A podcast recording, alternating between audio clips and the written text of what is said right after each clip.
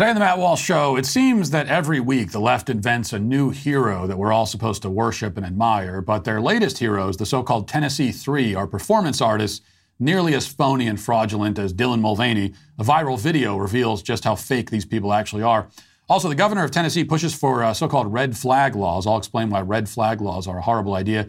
And Bud Light takes a $4 billion hit after it, endorsed transgenderism. Uh, plus, a new report suggests that over 60,000 babies will be saved this year uh, because of the overturn of Roe. Yet the left treats this as bad news. Even worse, some on the right seem to agree with them. We'll talk about all that and much more today on The Matt Walsh Show.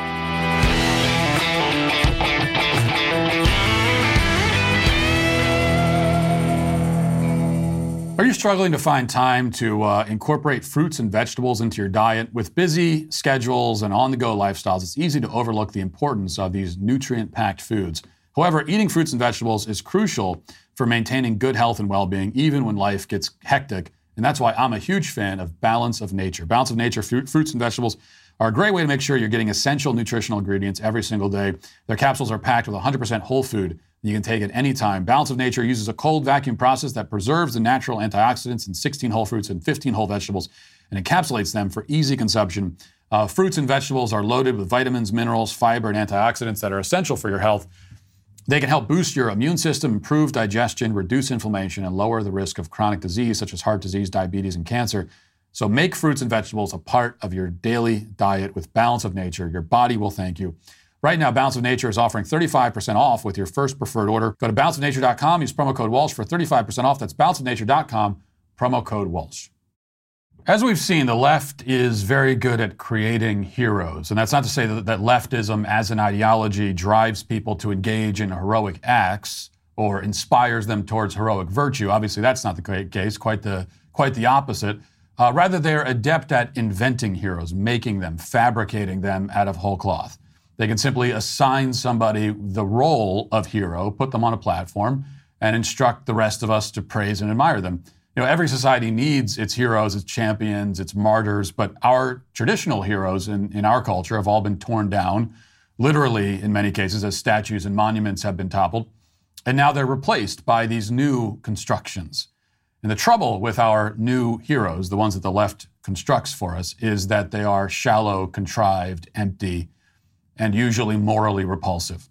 So, one, one relevant example from this week Megan Rapinoe, speaking of repulsive, female soccer player, has long been elevated to the position of hero. She's, she's courageous because when she's not being uh, beaten on the field by high school boys, she's busy fighting for women's rights, or so we're told. She's a big proponent of equal pay. You know, she spent many years raising awareness about the plight of underpaid female soccer players. Rapinoe herself is wealthy.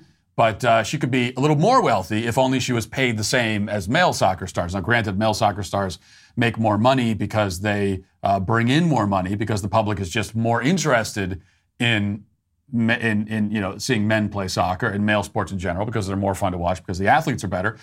But this argument was not acceptable to Rapinoe, who insisted that her pay as a soccer player should be uh, not at all tied to her financial worth as a soccer player. And eventually that argument won out, and the men's and women's U.S. national teams signed an agreement uh, that, that agree that there would be equal pay, which really just means that the men's team will have to be uh, essentially the sugar daddies for the women's team, subsidizing and keeping this equal pay scheme afloat, because that's what female empowerment is all about, apparently. But of course, the real threat facing women's sports is not that athletes are underpaid. It's that if the left has its way, women's sports will effectively cease to exist as a category in the first place. You're not going to make any money as a female athlete because there, won't be female sports. And this is where the actual heroes are needed to speak up and stand against the intrusion of males into women's sports. Yet, faced with this actual threat to women's sports and the rights of women generally, the heroic Rapinoe surrendered immediately without even pretending to put up a fight, just like most other athletes did.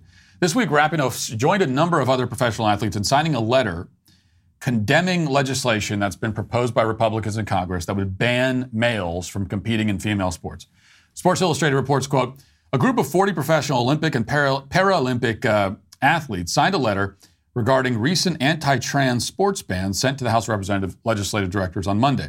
The athletes include uh, Megan Rapinoe, recently retired WNBA star Sue Bird, and uh, US WNT star Becky Sauerbrunn. Uh, the remaining athletes were uh, who signed the letter, organized by the LGBTQ advocacy group Athlete Ally, compete in various sports such as soccer, hockey, and rugby.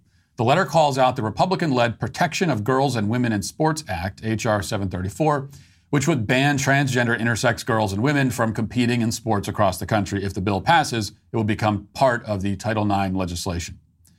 In explaining her stance, Rapinoe tweeted, quote, Today, politicians in D.C. are claiming to protect women's sports by pushing a trans and intersex sports ban. Call your congressional rep today to say women's sports needs protection from unequal pay, sexual abuse, and lack of resources, not from trans kids. Now, needless to say, the claims made here are total nonsense. There are no bills that would ban trans identified people from competing in sports. Uh, there are certainly no bills that would ban intersex people, people with, with, uh, with genital defects, from competing in sports. Not one piece of proposed federal legislation, not one bill passed or proposed in any state has ever had any language that would prohibit anyone from competing in sports based on their so called quote unquote gender identity.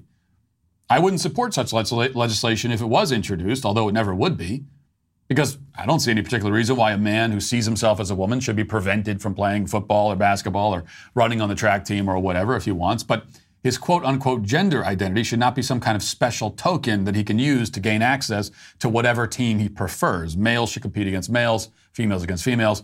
And um, that's what these bills guarantee. Trans identified people can still compete, but they have to compete against their own sex, same as everyone else. That's what, that's what equal under the law actually means.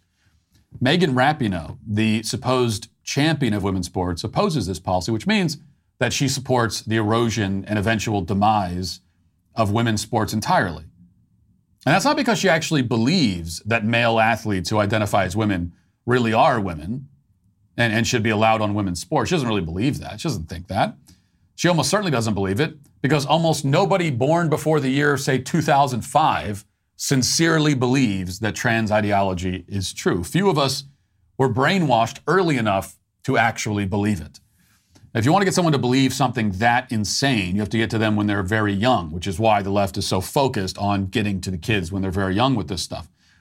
But Rapinoe, like every other leftist, goes along with it because she thinks that it helps further her overall ideological agenda and also because she lacks the courage it would require to take a stand in this case. It, it would legitimately be heroic for somebody in her position to defend common sense and reality in this case shouldn't be shouldn't require heroism, but it would because she'd be ripped apart for it, excoriated. She'd lose all of her friends and clout and media praise, and she's not going to be invited on late night shows. She's not going to be on any, on any red carpets anymore.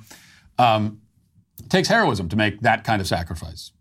And if there's one thing that this hero lacks, it's heroism.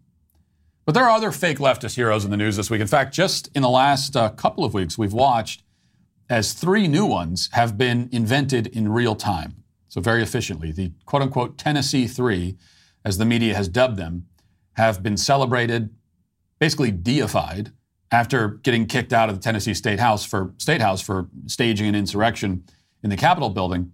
On Monday, one of them, Justin Jones, was sworn back in after the uh, Nashville Metropolitan Council did an end run around Republicans in the legislature by voting to reinstate him as now an interim uh, representative for the 52nd district. So he's back in the House, which means that, by the way, Republicans now have no choice really but to pass a law banning anyone who's expelled from the House from serving again in state government. They could pass that law and they need to, and then once it's passed, expel him again.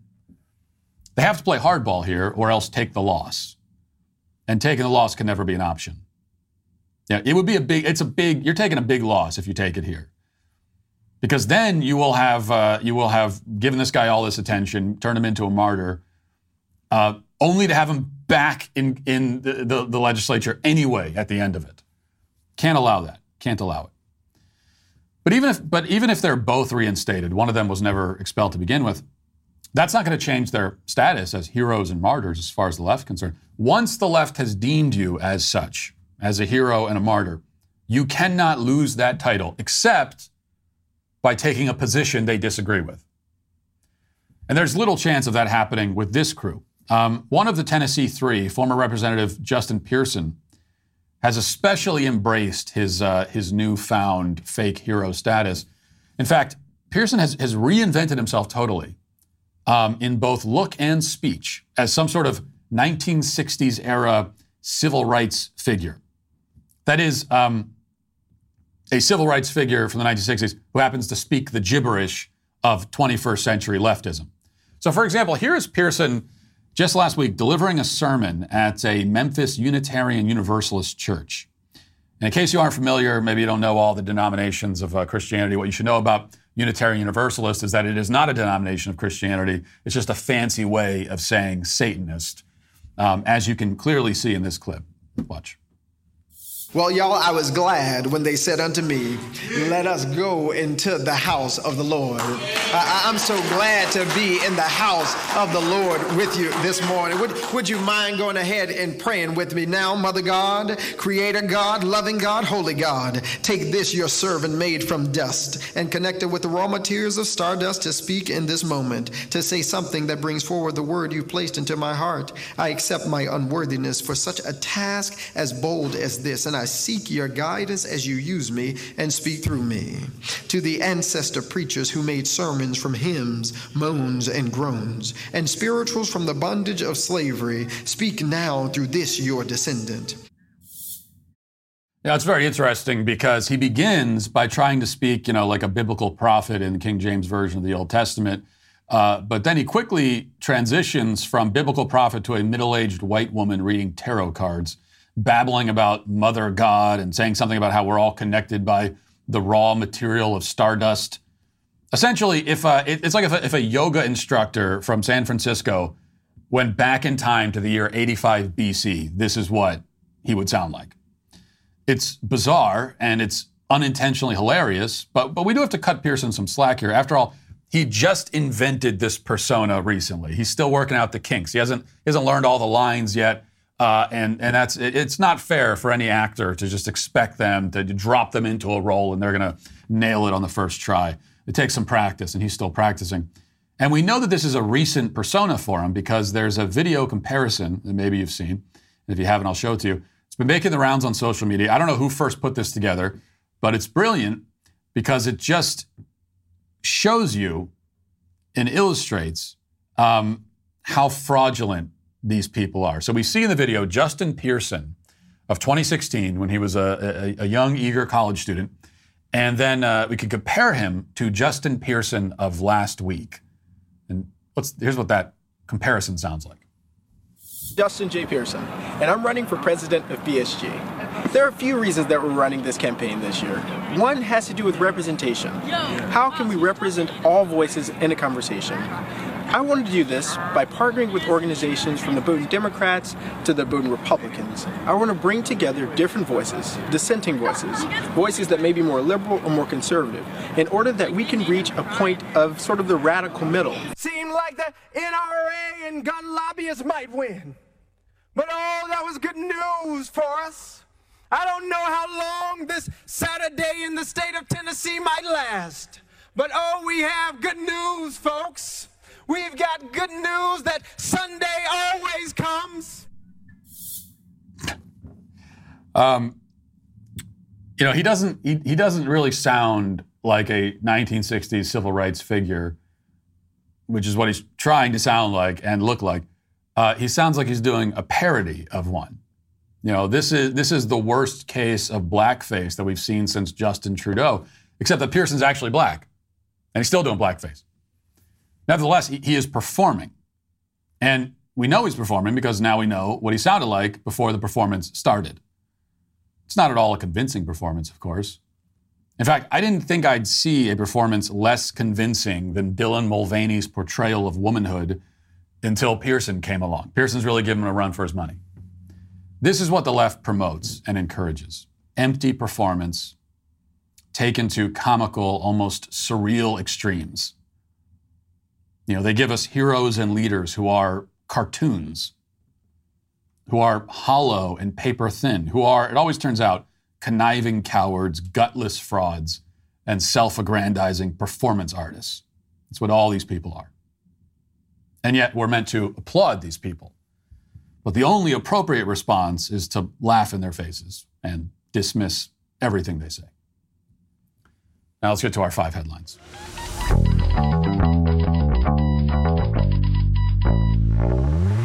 Pure Talk is the antidote to woke wireless companies. It's proudly veteran owned, employs a US based customer service team, and absolutely refuses to spend money on fake news networks. Here's a look at what a future without Pure Talk would look like for you. For those of you who uh, can't see what's playing out on the screen right now, I am currently texting with my producer Sean on a phone that's serviced by one of the big three wireless networks.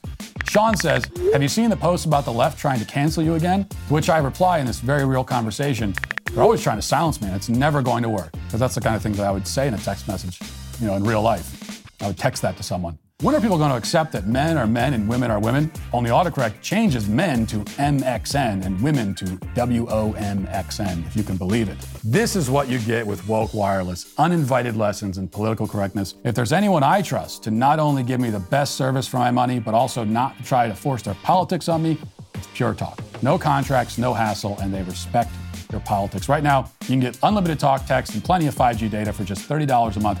Keep your phone, keep your number, or choose from the latest iPhones and Androids. Go to puretalk.com, enter promo code Walsh to save an additional 50% off your first month. That's puretalk.com, promo code Walsh. Pure Talk is simply smarter wireless.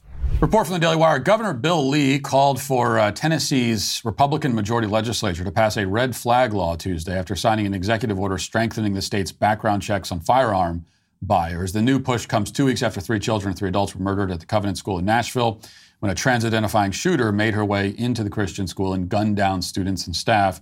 Lee told the Tennessean that he's um, asking the General Assembly to bring forward an order of protection law, also known as a red flag law, which would enable the government to take firearms away from those who are found to be at risk to themselves or others. The governor said, quote, a new strong order of protection law will provide the broader population cover safety uh, from those who are uh, a danger to themselves or the population. This is our moment to lead and to give the people of Tennessee what they deserve. Lee's executive order creates a 72-hour period of any for any new criminal activity and court mental health information to be reported on the Tennessee Instant Check System, the background check system used by the Tennessee Bureau of Investigation. Under the order, the TBI is required to tell Lee's office and the General Assembly within two months of any uh, barriers to complete, accurate, and timely reporting of information that is accessible to the TICS.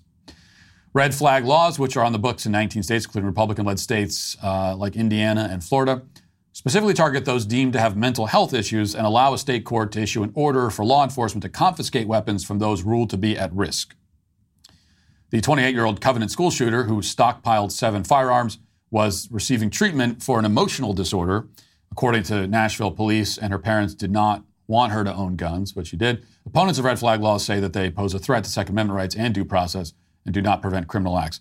Um, yeah, I'm, uh, well, count me uh, among the opponents very much so. I don't I, I don't like red flag laws at all. I understand the idea behind them. I understand the logic. You know, the logic is well, you got crazy people with guns, you got to take their guns away. Um, but I think it's bad logic for a few reasons. The first is is it's the constitutional issue, the constitutional rights that are uh, at stake here, and it's not it's not first the Second Amendment that goes because of red flag laws. It's due the it's due process. It's our constitutional right to due process that goes out the window with red flag laws. And then uh, the Second Amendment is next. So both of them are put in jeopardy in a big way. Because according to the rights we're guaranteed in the Constitution, you can't deprive somebody of their rights, you can't deprive them of their uh, property w- without, without due process of law. And so, yes, if somebody's convicted of a violent crime, then you, t- well, they should be in prison, so of course they're not going to have any guns. So if there's someone who's who's done something um, which would warrant that, then you charge and convict them of it. That's that's what the, that's what the law is supposed to be. Yeah, that's almost all of our you know rights can be taken away. That's like when you go to prison almost every right that you have is now has now been, um, at the very least, constricted to a great degree because you've committed a crime and you've you've proven yourself to be, uh, you know, a, a, a, member of society that we can't trust to be out in society, and so we got to put you in a cage And so that means a lot of the rights that the rest of us enjoy, you're not going to enjoy. And one of them, obviously, is the Second Amendment. You're not going to bring a gun into prison. Um, but you have to actually convict somebody of the crime first. And the reason why this is so important is just due process in general is very important. It's one of the most essential uh, legal rights that we have. But also, I don't trust the system to decide who is mentally fit to carry firearms. I don't trust them to decide that. Okay, we're leaving it up to the system to say, well, yeah, this person hasn't hasn't committed a crime yet, so now it's like a minority report, you know, pre-crime thing. Hasn't committed a crime yet, but we think based on their based on uh, certain mental red flags, psychiatric red flags, we think that they will. Well, that to support something like that displays an awful lot of trust in the system. Trust their judgment, uh, trust that they're not ever going to abuse this power. You know, trust that we're that, that there's going to be somehow wide agreement about what constitutes, you know, a, a psychiatric red flag. And I don't trust that at all. I mean, they've already, look, they've already set the stage.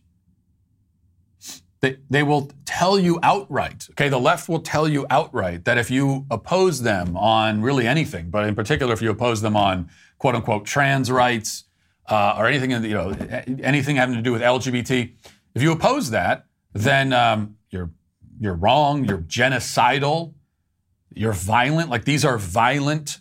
Just to have that point of view is an act of violence.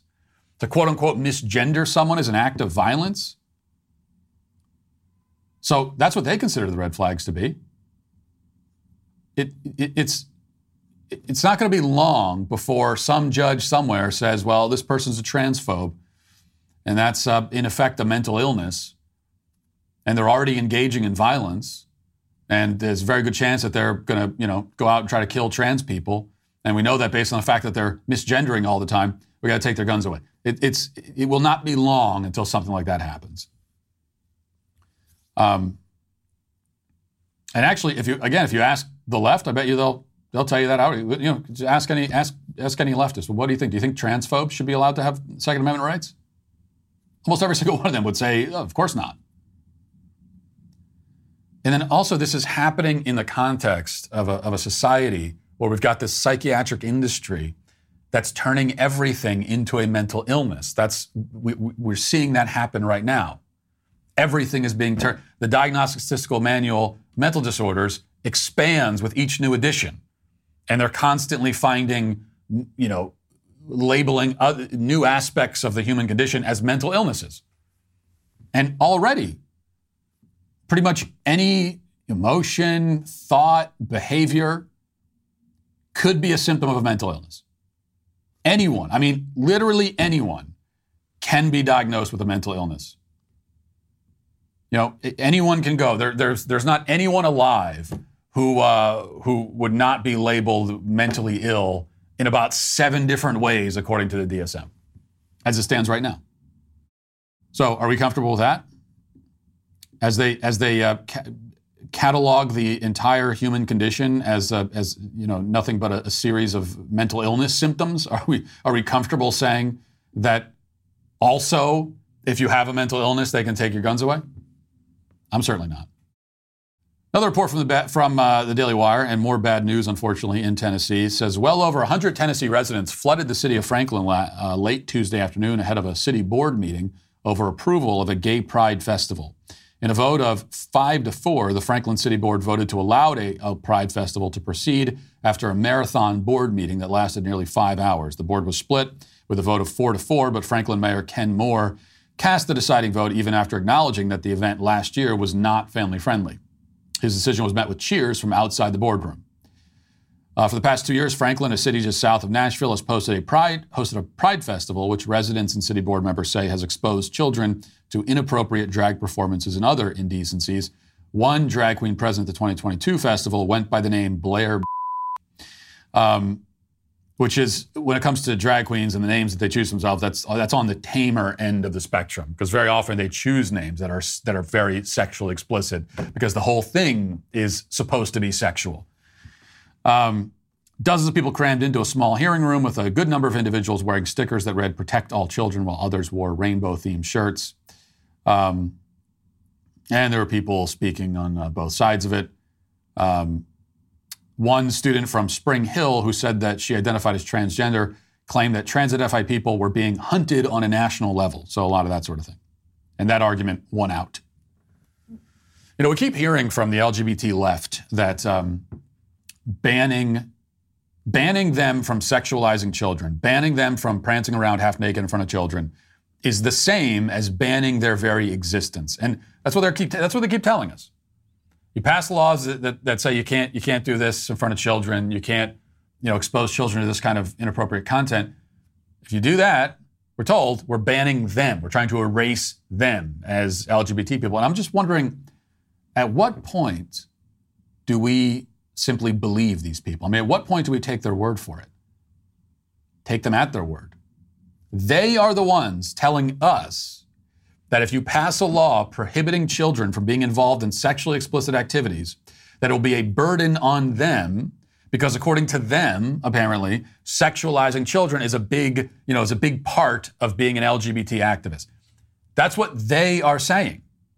And if they didn't believe that about themselves, then they would simply say, you know, they would simply say, "Oh, we can't have drag shows for kids. We can't we can't have kids sit and watch male cabaret performers or female. You know, we can't have kids go up and uh, give them money like they're at a strip club. We can't invite children to gay clubs. Okay, no problem. Obviously, we don't want to do that. Okay, no no issue. I mean, we're offended that you think you even need a law like that. They could say that. That's what they could say. But they don't. Instead, they say, what? We, we can't dance half naked in front of kids? Well, well, that means we can't have any gay pride celebrations at all. It's such a big part of what we do. Well, okay, guys. If that's what it means, if you're saying that's what it means, then that's what it means. But it is you saying that. Maybe you should stop and think about that. You know? Because all the law here in Tennessee and other places that have passed similar laws, none of them single out LGBT, they don't even single out drag specifically. They just say, look, you, you can't, sexual content, sexual activities in front of kids, not appropriate. You can't do that. It's wrong. You know, and that, that applies to everyone, but everybody else, have you noticed this if you're LGBT activist? Have you noticed that everyone else in society, when we hear this and there are rules and laws passed, all the rest of us are like, yeah, fine, of course. That's, that's, that's not, uh, you're, not, you're not cramping our style at all with, with, with laws like that. We have no interest in engaging in that activity.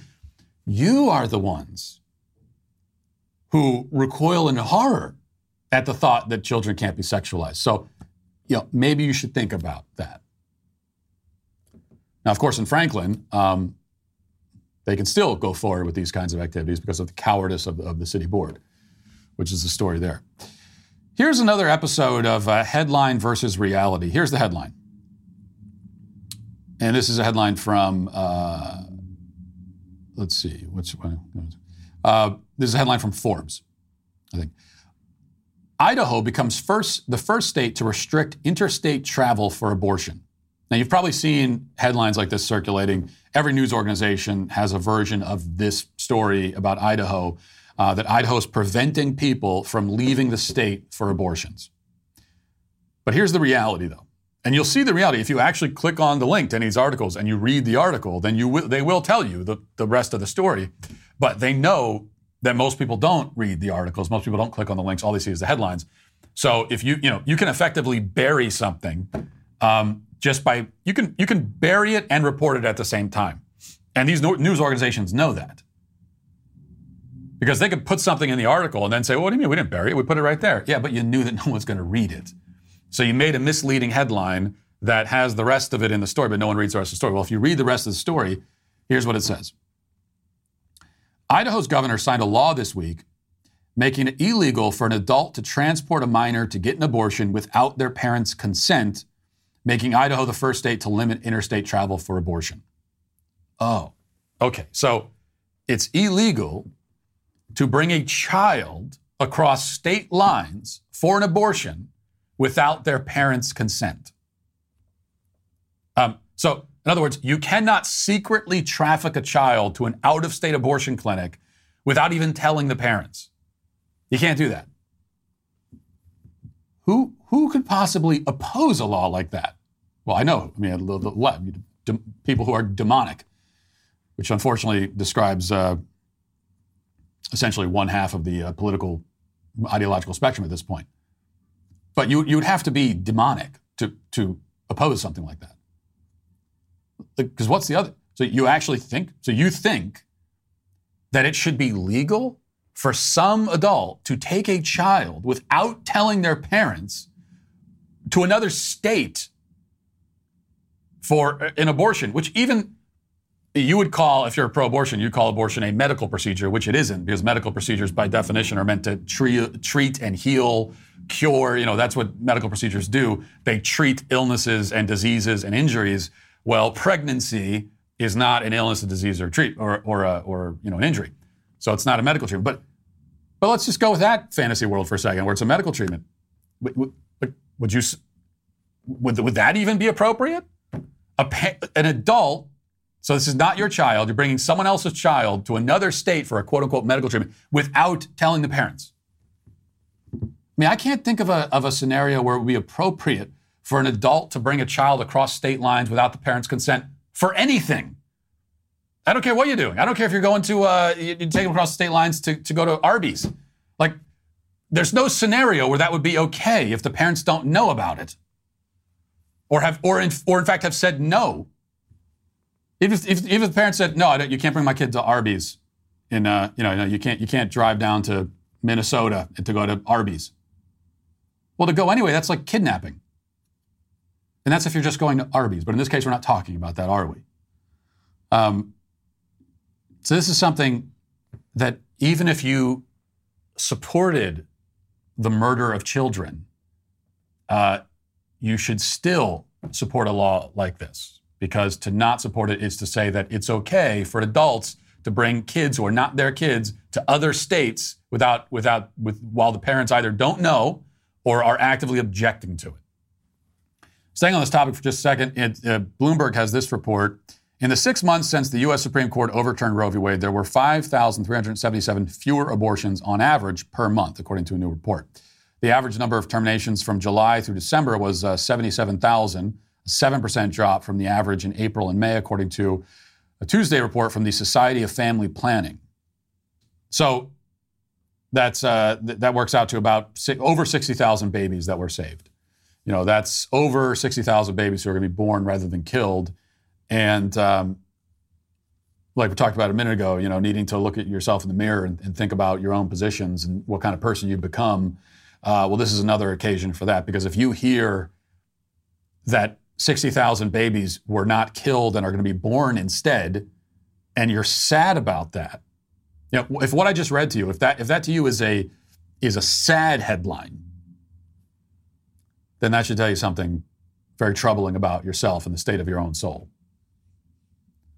And this should also show us if people on the right too, because you know there have been conservatives that have lamented, um, have have lamented really that that Roe was overturned and that these laws are being passed in states because they think that it hurts Republicans, uh, you know, um, at the ballot box. They think it hurts them politically. They think it, it hurts on on an electoral level.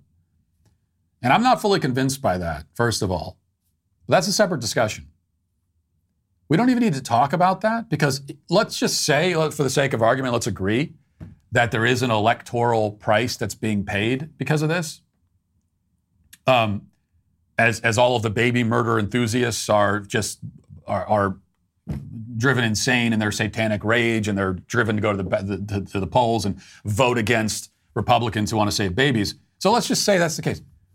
Is it not worth the price? Do we even have to talk about this? saving already 60,000 babies, is that not is that not worth it? If we're saying it's not worth it, then what the hell are we doing? I thought this is the end is the end goal simply political power for its own sake, just to have it? The whole point of political power is to do something with it. Okay, I'm not impressed. It doesn't make me uh, sleep easy at night just to know that there are Republicans in power at least people with, with R's next to their name are in power. I don't care about that. I want them to use the power. The only reason I want Republicans in power is on is on the the the, the faint hope that they'll do something with it. But you have you have conservatives who apparently their position is um, we can't have Republicans do anything to enact their agenda because then that means they won't be elected. Uh, and we really want them to get elected, but we don't want them to do anything when they are. Well, then what the hell is the point? This, to me, call me crazy, but saving 60,000 babies in a year, yeah, that's worth that's worth taking a dip in the polls, I would say. All right. Um, a couple other things. So I want to mention this. We've had some bad news. Here's some good news. Well, that was what we just read was was was really good news.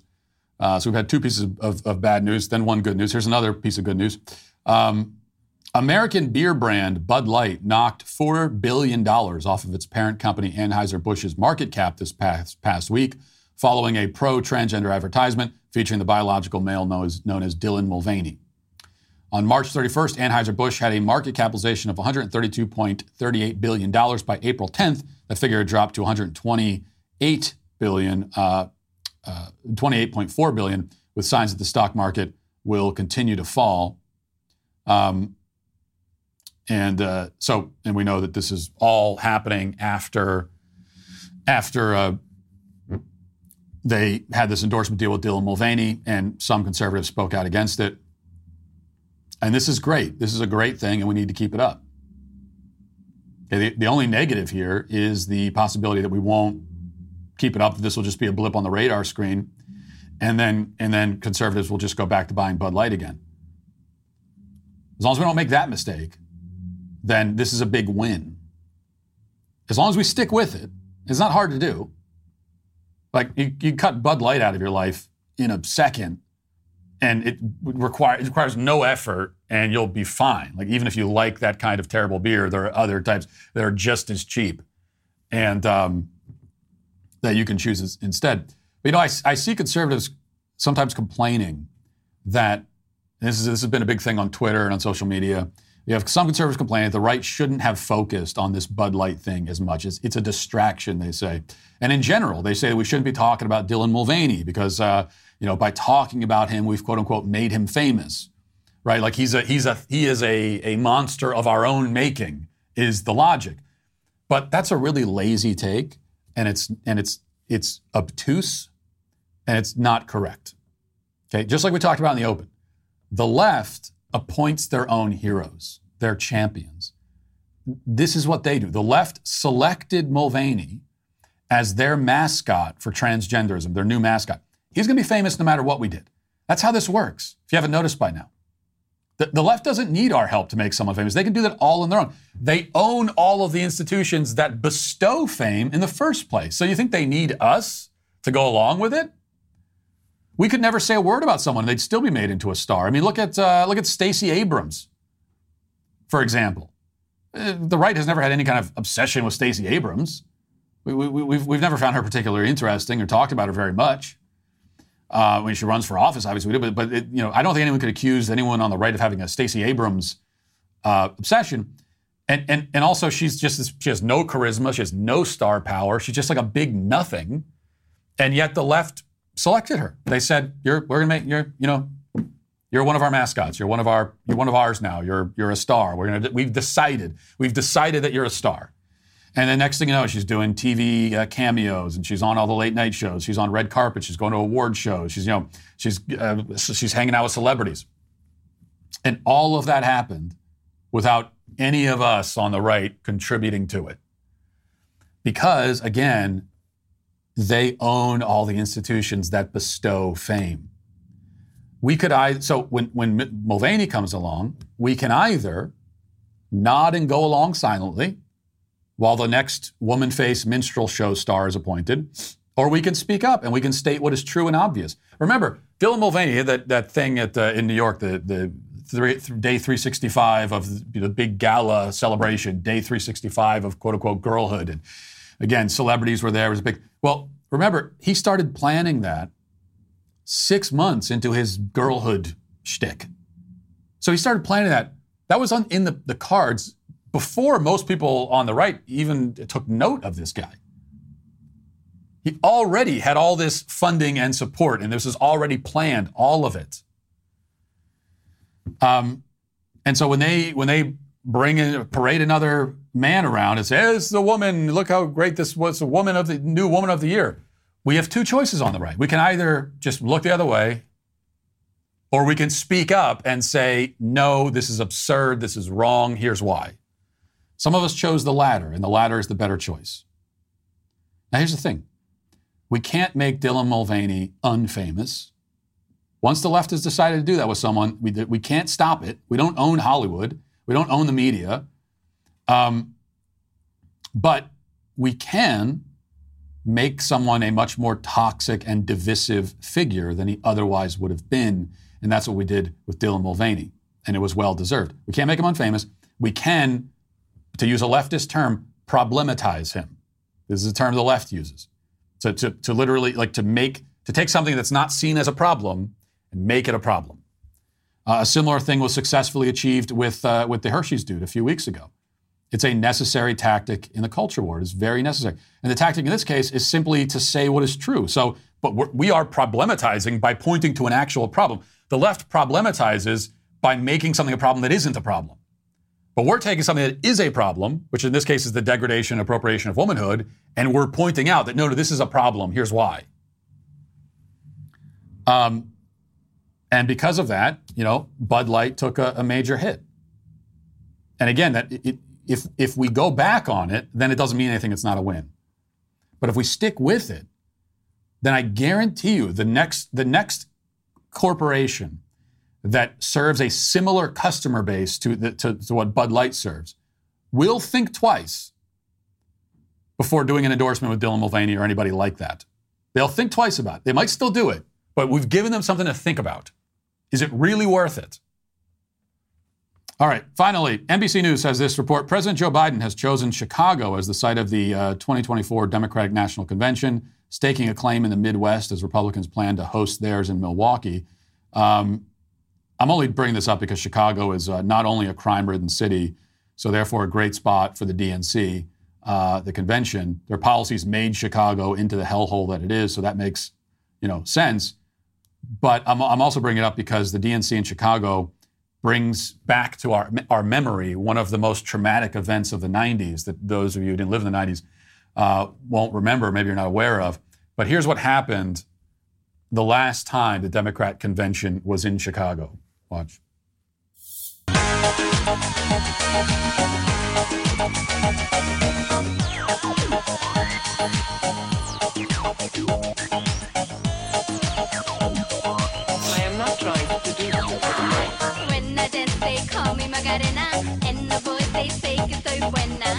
Know, on second thought, I, I don't. Uh, that's I, that's not so bad. That's actually not. That's that's because this has become an infamous clip of the, of the Democrats all doing the Macarena. Uh, there's someone with a gay pride flag. Um, Hillary Clinton's doing the Macarena. And I, I, don't know, you know, maybe that's the last time that any elected Democrat was even remotely charming on second thought. Uh, it's, it's a little, you know, it's a little charming in its innocence, I think. This was the 90s, kids. This is what it was like, okay? We, we danced the Macarena. And uh, you, you, don't, you don't understand the Macarena craze if you didn't live in the 90s.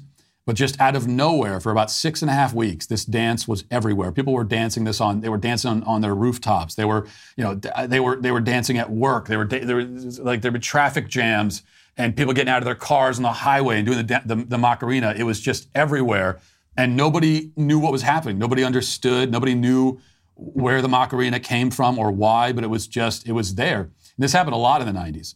Like these fads and trends would come in and they'd be there for six weeks, and no one knows why no one knows why we're doing this.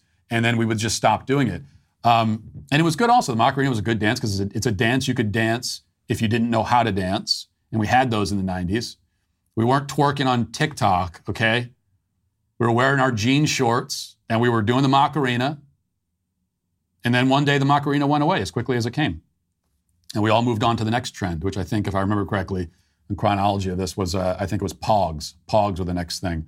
You don't understand Pogs either. Uh, that's a whole other thing. I'm not even going to try to explain it. It was an innocent time. It was good. We were a country then. We were a country. We were a nation.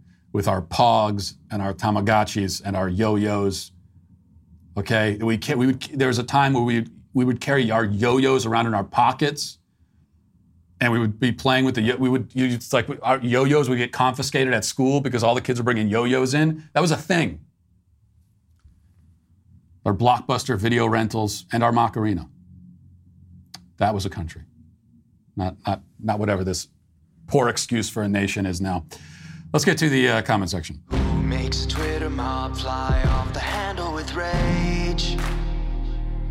Who's to blame? It's a sweet baby gang. Do you want a better way to simplify your business finances across expenses, vendor payments, and accounting? If so, Ramp could be a complete game changer for your business. Ramp is a corporate card and expense management software designed to help you save time and money. With Ramp, you can issue cards to every employee with limits and restrictions. You can automate expense reporting so you can stop wasting time at the end of every month. Ramp's accounting software automatically collects receipts and categorizes your expenses in real time so you don't have to. The time you'll save each month on employee expenses will allow you to close your books eight times faster. Businesses that use Ramp save an, a- an average of 3.5% within the first year. Ramp is easy to use. You can get started in less than 15 minutes, whether you have five employees or 5,000, doesn't matter. And right now, you can get $250 when you join Ramp. So just go to ramp.com slash Walsh. That's R-A-M-P dot com slash Walsh. Cards issued by Sutton Bank and Celtic Bank. Members FDIC. Terms and conditions apply.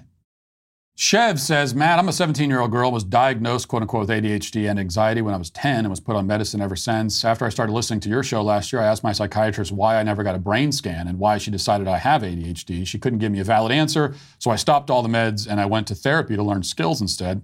I learned how to deal with my ADHD in a healthy way instead of shoving it down. Another thing no one talks about is that most of the ADHD meds also shove down your personality, making you a flat person. Therapy and learning skills have been way more helpful in one year than meds were in six. Thanks for speaking about this because most people don't. Well, I love to hear that. That's uh, that's a very encouraging thing for me to hear um, that you were inspired to make that really healthy choice. I think that has obviously worked out well for you, um, and you know because that that's what it is. The the ADHD, it's a you know when I say ADHD doesn't exist, I don't mean that the the, the people who are diagnosed exist. Um, the behaviors that are that fall under the ADHD umbrella, those behaviors exist. Those kind of tendencies and personality traits, all those exist.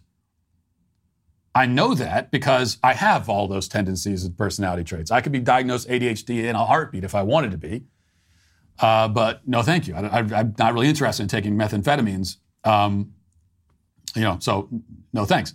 I also just don't it's a, so these are these are behaviors and personality traits and all that, but who, it's not wrong. It's not disordered. It's just it's how you are, and it might make it hard in certain circumstances. And so you have to learn how to, as you say, manage. But really, it's you know, manage is one. But I think I think a better way of putting it is harness. How do you harness that? Okay, but my my sons, my two two older sons, uh, are could easily be diagnosed as well. I mean, they're they're full of energy. They can't sit still for for anything for very long. Uh, all that kind of stuff. And so we think about well, how can we harness all of that energy that they have? Uh, the fact that they don't do as well learning when they're sitting still and just like regurgitating information and trying to memorize stuff. I mean, you do have to do some of that, you know, even in a homeschool environment. To, that, that is a skill you have to learn, so we want to teach them that. But we also think about how can we teach them in more active ways? How can we teach them in ways that actually work with their personality rather than trying to suppress their personality in order to fit it into this, you know, box that we need to fit it into for our own convenience? And uh, and I, I, think that that's just a much better approach. Uh, Nate G says, I absolutely agree with not assigning homework. We homeschool our boys and we utilize our time three to four hours a day and no more. They're already far ahead of the kids in schools. And that's all that's needed. Three to, you know, people, um, that's one of the misconceptions about homeschooling when you hear that homeschool families and hear them say, oh, you know, we do three hours of school a day. And then it's, that's misconstrued as, oh, they're not, we're not really teaching them. They're not really getting an education. No, it's, that's all you need. And, and kids that go to public school, at most, they're getting three hours of actual academic instruction. At most. Sometimes they don't even get that. Sometimes they don't get any. But there is so much wasted time. There's so much superfluous uh, stuff that has, has nothing to do with educating them. Um, and there's a lot of busy work and all of that. And if you cut all of that out, um, and you cut out things like gym class, you know, you don't need gym class because that that sh- the kids' lives outside of school should be gym class. I don't need my kids. Like I, I you think I, I, don't need my nine-year-old son to go 45 minutes uh, to the gymnasium. That's his whole life. He's constantly outside running around and doing uh, doing, doing climbing trees and building forts and doing all that. We don't need to schedule that into the academic day. So cut out all that nonsense, and uh, and what are you left with? You're left with you know two, three, four hours at most of actual academic instruction. Um, another one. This is a comment from someone with a username in uh, Chinese letters, so I, I, can't really tell you what to say. But uh, Matt, homework is important at school. You uh, merely learn. Learning alone is not enough. It's like downloading a file and doing nothing with it. You have to spend time and do stuff on your own to check if you actually understood what was taught and can apply the knowledge. That is when you realize what you know. Except that homework isn't application. You know, you're not applying it with homework. Homework is is uh, is is oftentimes it's busy work, but it's really it's just memorization and regurgitation. That's not application. That's not the same thing. And whatever you're doing with homework, you can do that at school. Is the point. So even if it is application, there's no reason, whatever assignment they give you for homework, you can do that at school. There's no reason why you have to do it at home. Uh, if the schools would just utilize that six to seven hour chunk they've been given, which is a lot of time, use the time better. Don't, don't send the kids home and then try to tell me that, that I got to give more of my time with my own child over to you because you don't know how to do your jobs and you can't figure out how to educate children when you're there when they're there for six, seven hours a day. You wanted to waste time putting movies on for them to watch and sending them to gym class and all the rest of it, and having uh, you know talking about diversity and a bunch of nonsense. You're wasting time on that, and then and then that's then that's my problem as a parent. Now I got to make up for the work that you didn't do. No. Uh, let's see. Another comment. At first, I was angry about Johnny, but I feel like you gave your kids a good lesson about, about sometimes you have to put an animal down, and I'm glad you used every last piece of him like the good Native American that you are. Oni says, mourn Johnny's passing as befits a walrus of his standing. He gave light, love, and joy to all, even those who didn't love him back. Truly, the Sweet Baby Gang has lost one of its best. Another one, we are gathered here to say goodbye to a sweet, innocent, stuffed soul, to a sweet, innocent, stuffed soul. He was friend to all, was never afraid to put a flipper on our shoulders and give us comfort. If Johnny were here, he would say, Don't worry about me. I'm in a better place, and I'm glad my presence is not causing division in my family anymore. Rest in pieces, our beloved Johnny the Walrus. Just Ray says, eh, Rest in peace, Johnny the Walrus. He gave us nothing but love, but this world was just too turbulent to accept it. Then Aaron says, The fact that Matt just admitted to murdering a mascot of the SBG, I think he must be punished. This is a dark day for the SBG. My heart is hurting more than ever. R.I.P. Johnny. Well, I appreciate the words, uh, you know, words of sympathy and mourning from some of you. Those of you like Aaron who have tried to victim blame me are, of course, all banned from the show. I should go without saying. Uh, I didn't murder Johnny. Yes, I chopped him to pieces. Uh, my children harvested his parts like a black market human organ traffickers, but it was it, it was I was only doing what I had to do. Is, is it? It was a mercy killing. That's what it was. Johnny, it turned out, was too good for this world. He was too pure. He was too generous. He was too kind. And so I, and so I cut his head off and I threw him in the trash. Uh, that's what happened. And it's difficult to talk about it. I don't want to talk about it anymore. There's a scripture from Proverbs that says, Where there is no vision, the people perish. And that's certainly true today. We've turned away from God, not just at our own personal expense, but the expense of society as a whole. And that's what Dr. Douglas Hedley points out in the uh, latest episode of Exodus with Jordan Peterson. Check it out. The vision of God is a necessary condition of the flourishing of society. Mm-hmm. Mm-hmm. And without that vision, a people perisheth. Well, there, there, there's, there's, there's technical reasons for that, I would say, that we know biologically now, too, is that almost all enthusiasm, and so that is to be filled with the Spirit of God. That's positive emotion. And all positive emotion of the, of the most intense sort, I don't mean satiation and satisfaction, I mean hope and enthusiasm that moves you forward is tied to a vision because all positive emotion signals movement towards a valued goal. In addition to Douglas Hedley, Jordan is joined by a roundtable group of scholars, theologians, and artists to discuss one of the most seminal books in the Bible. And it's as illuminating and thought provoking as you would expect. New episodes are coming online every every week, and you don't want to miss any of them. But you got to become a Daily Wire Plus member. So join now at dailywire.com/slash subscribe to watch Exodus. Now let's get to our daily cancellation. Today, for our daily cancellation, we turn to a sadly familiar story, one that has played out in almost identical fashion uh, countless times on college campuses across the country. This time, it's the College of New Jersey. Daily Wire reports on the story of a male college student who was investigated by the school for sexual assault three years after a sexual encounter that, that he says was entirely consensual. Reading now, it says the male student, whom the Daily Wire will call John Doe, was a freshman at TCNJ in the fall of 2017. Throughout the school year, a female student, referred to in court documents as Jane Roe, regularly came over to John's dorm to spend time with his roommate, her ex boyfriend with whom she was still friends. According to the lawsuit, John filed after uh, TCNJ punished him. He didn't interact with Jane outside of her visits to his dorm room. On September 30th, 2017, not long into his freshman year, John, Jane, and John's roommate were all hanging out together in John's dorm room. At some point, John's roommate left for the night, and John and Jane remained alone together to continue talking into the night which John says turned into consensual kissing that lasted for a few minutes. John asked Jane to, to perform oral sex on him, and she agreed. After Jane voluntarily and willingly engaged in oral sex with John, the two fell asleep in John's bed, according to the lawsuit. The next morning, John asked Jane if she wanted to have sex. College teaches students that they must ask first to engage in any kind of sexual activity. Jane agreed, and the two engaged in what John described as consensual sexual intercourse. Uh, afterward, Jane left John's dorm room. And from there, you know, we're told that John and Jane ma- maintained a friendly relationship as acquaintance, acquaintances. They, they made small talk when they saw each other on campus. They even apparently worked on a calculus assignment together. I have no idea how you work on a calculus. How do you do calculus with someone? I don't know. I don't know how to do calculus at all, so it's a mystery to me. But in any case, everything seemed fine. Everything seemed normal, according to John, until a month later when Jane started dating a different guy at the school.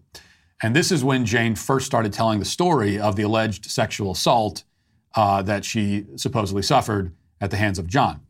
It's nearly another year that passes. Um, and then finally, after another year, Jane reports this alleged crime to the school's Title IX department.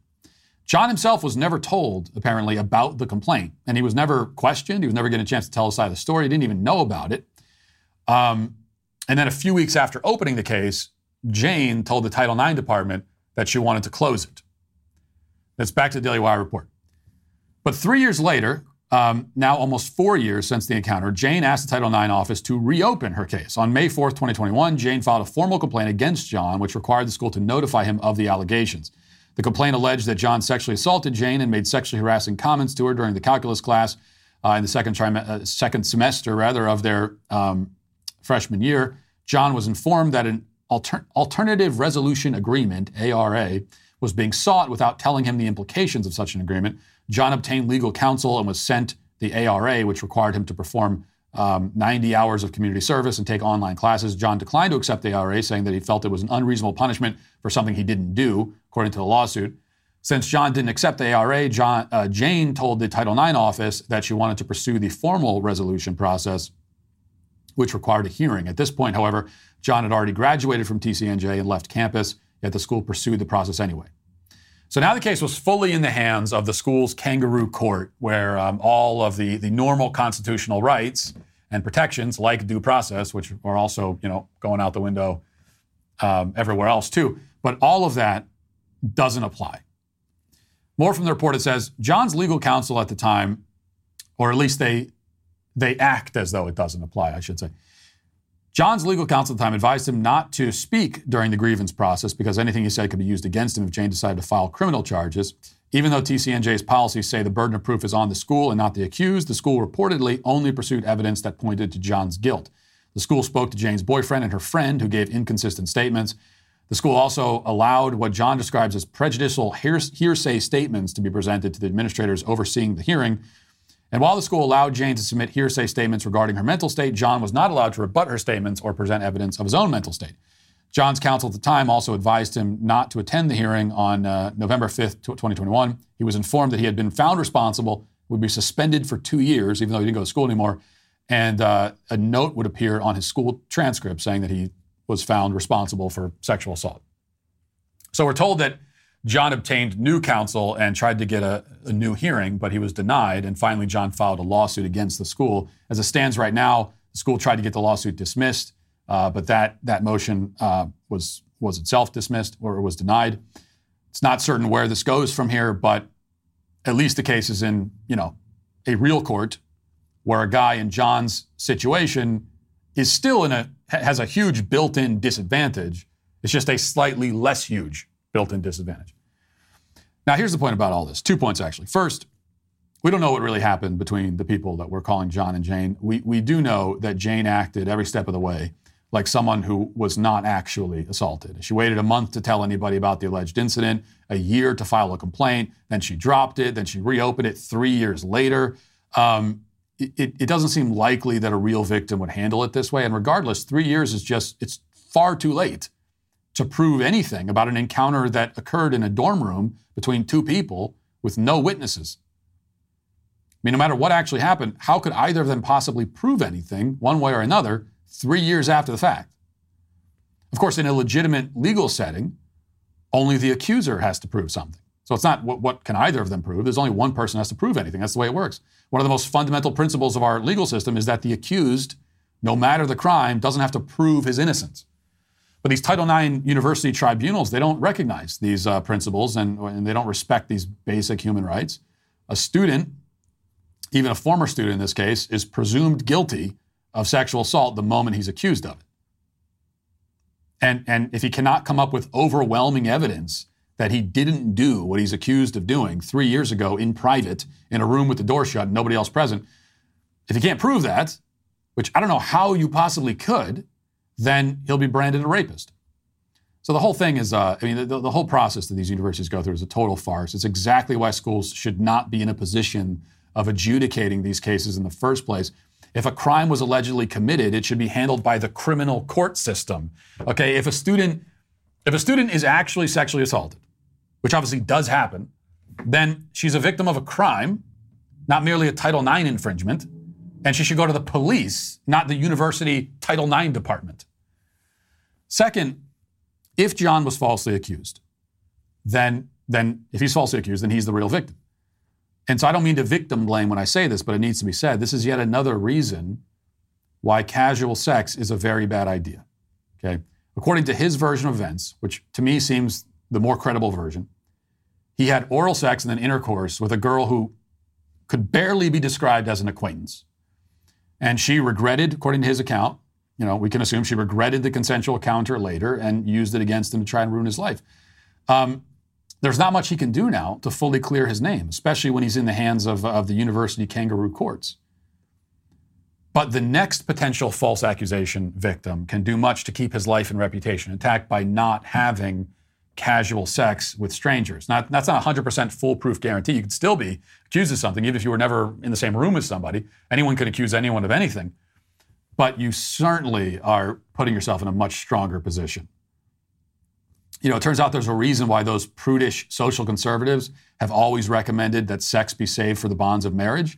And this is one of those reasons. Sex is obviously the most intimate and uh, personal physical interaction that you can have with another human being. If you engage in this act with someone you don't know, someone you have no tie to, no commitment to, someone you have made no promise or vows to, you have put yourself in an incredibly vulnerable situation in many ways. This is true for the man and the woman equally. A woman who casually engages in the reproductive act with some random dude could find that the act had exactly the reproductive result that it is designed to have.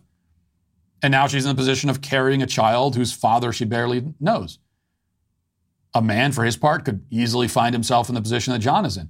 You know, if the woman decides that she regrets the encounter, and if she has no integrity, then she could make a false claim against him. But of course, the man has no idea whether she's this sort of woman, whether she has integrity or not, because he doesn't know her, and yet had sex with her anyway. Um, even if there are no false accusations and no pregnancies and no other consequences of that sort, still, both people involved will be left with the emotional and spiritual damage of having given themselves physically to a stranger. They allowed themselves to be used as an object. And this, I believe, is where many of the false accusations come from. In cases of false accusations, in many cases, I think, You know, the woman wakes up the next morning, feels used, you know, um, and and she was used, except that it was it was consensual and it was mutual. She used the man as much as he used her. That's what all casual sex is. That's what hookup culture is. They were both dehumanized and they were both diminished by the encounter, but they participated in it if it was consensual. Um, they weren't assaulted, they aren't victims, but they were harmed, both of them, in ways that may or may not they, they may or may not come to understand. You know, it turns out that you can engage in something consensually and it can still harm you. It could still be bad. So this can all be avoided by simply putting the horse in front of the cart instead of the other way around. Okay. Um, you know, it, th- this is meant to be, sex is meant to be an expression of love between a man and a woman who actually love each other and are devoted and committed to each other. So take care of the devotion and commitment first and then you get to the, the sex. And, and then you don't have to worry about this stuff anymore. And that is why, in the end, after all this, it is hookup culture that we must once again cancel. And that'll do it for uh, the show today. We'll talk to you tomorrow. Have a great day. Godspeed.